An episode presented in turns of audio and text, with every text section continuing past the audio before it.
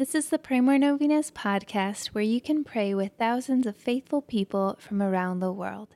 Go to praymorenovenas.com to learn more and get novena reminders delivered to your inbox. Hundreds of thousands of people have already signed up. Peace be with you.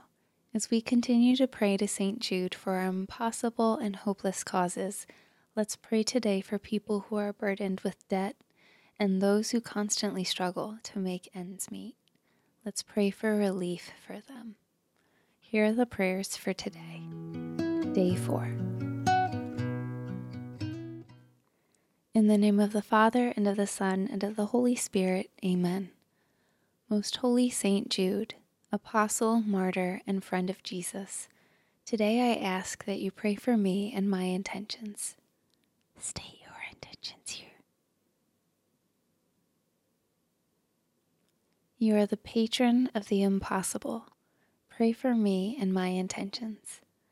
O Saint Jude, pray that God's grace and mercy will cover my intentions.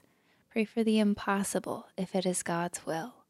Pray that I may have the grace to accept God's holy will even if it is painful and difficult for me. St. Jude, you are known for answering lost causes. Pray for my most impossible needs. O St. Jude, Pray for me that I may grow in faith, hope, and love, and in the grace of Jesus Christ. Pray for these intentions, but most of all, pray that I may join you in heaven with God for all eternity. Amen.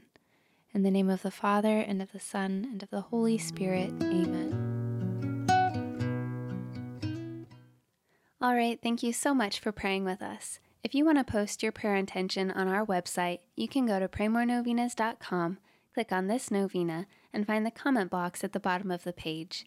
And please share this novena with your friends and families to help them pray more novenas. God bless you. I'm Annie from praymorenovenas.com.